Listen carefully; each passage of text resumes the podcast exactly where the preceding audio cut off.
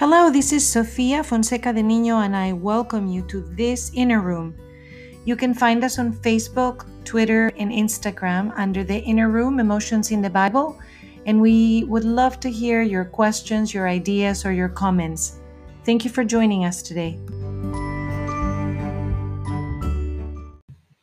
What a beautiful, beautiful reading we have today on this Sunday reading, where Mark tells us the story of Bartimaeus, a blind man that Jesus heals. We are in chapter ten out of sixteen chapters in this wonderful, wonderful gospel. And Jesus has been making his way to Jerusalem. For the last six chapters are going to be about his passion and, and death and resurrection. We find him here leaving Jericho, and his disciples are amongst a sizable crowd. There's just a growing number of followers, but also curious people, plus all the people that have been persecuting him along the cities where he's gone.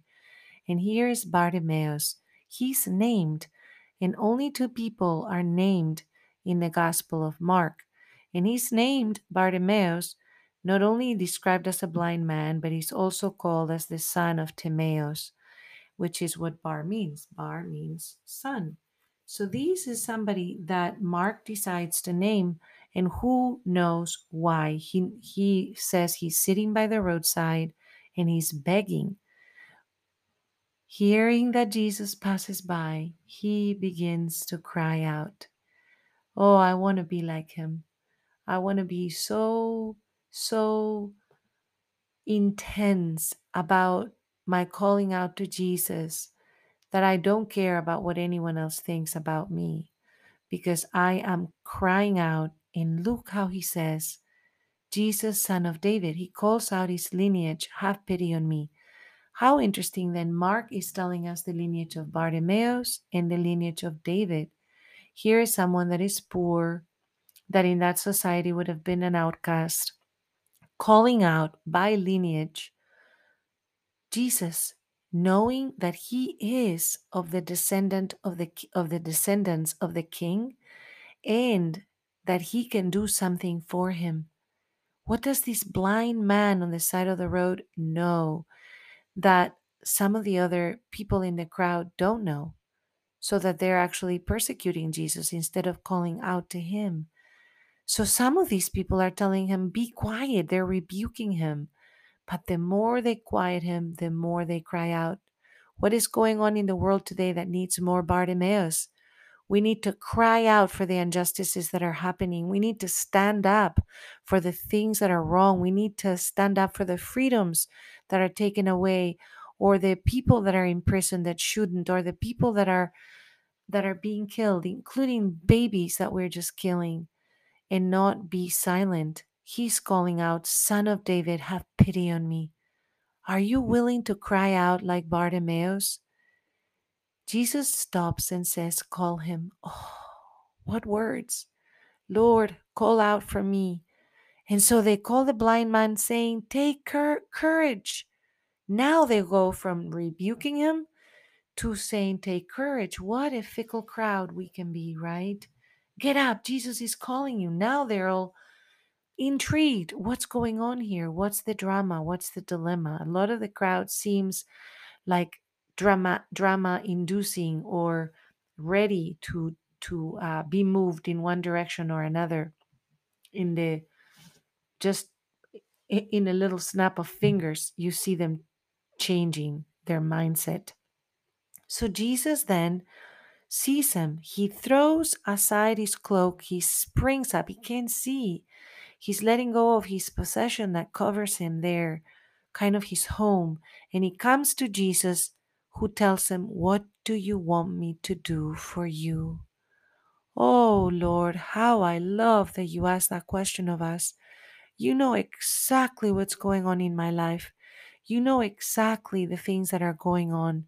You know all the papers that need to be submitted to the school, or the, all the things that need to be finished in the house, all the preparations we made for a particular dinner where we were waiting for some guests to come, and the preparations that went into that, the visits to people that are sick or in the hospital. What are you doing that you feel Jesus to call out to you because you need to let go of something and you need a veil to be lifted? What do you want me to do for you is the question that the Lord is asking us.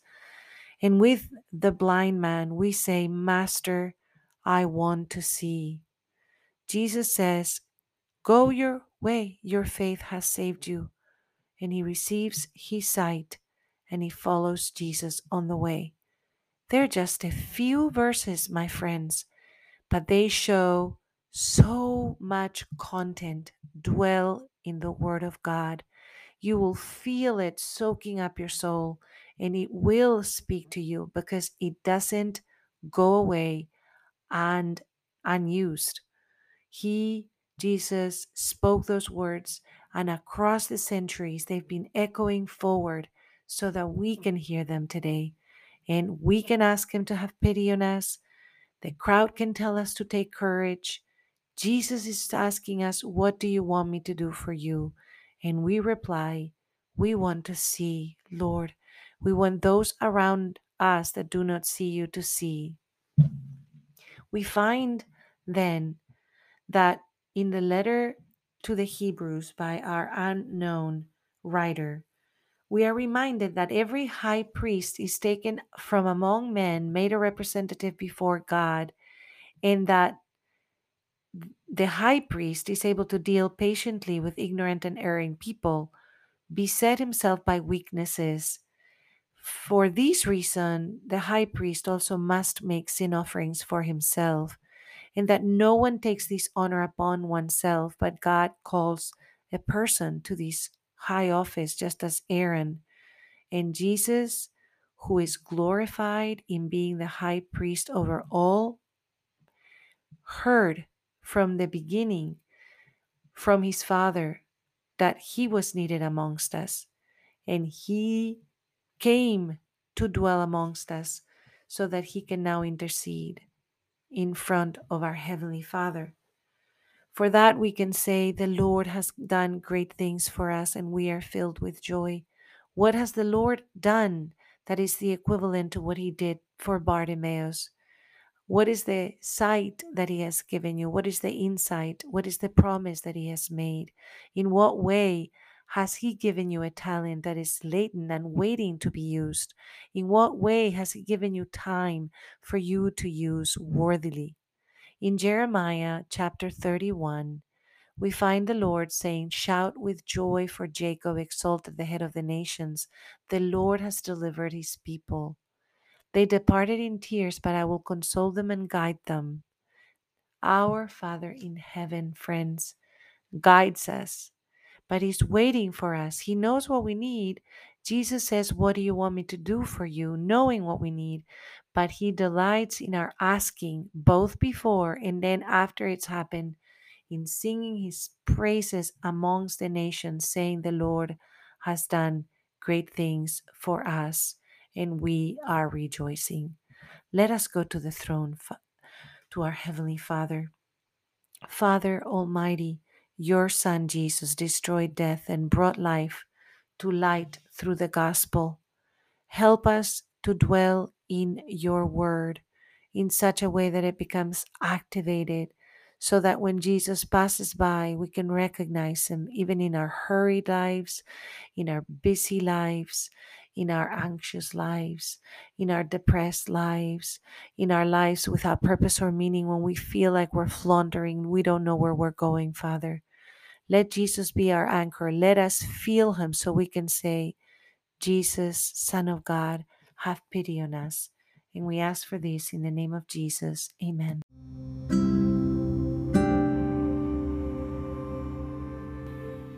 Welcome to the Inner Room, a study where we review highlights on daily scriptures and focus on the instructions and examples they provide to learn mastery of our emotions, to guide us in our spiritual journey, to learn to pray, worship, and listen to God's will for our lives.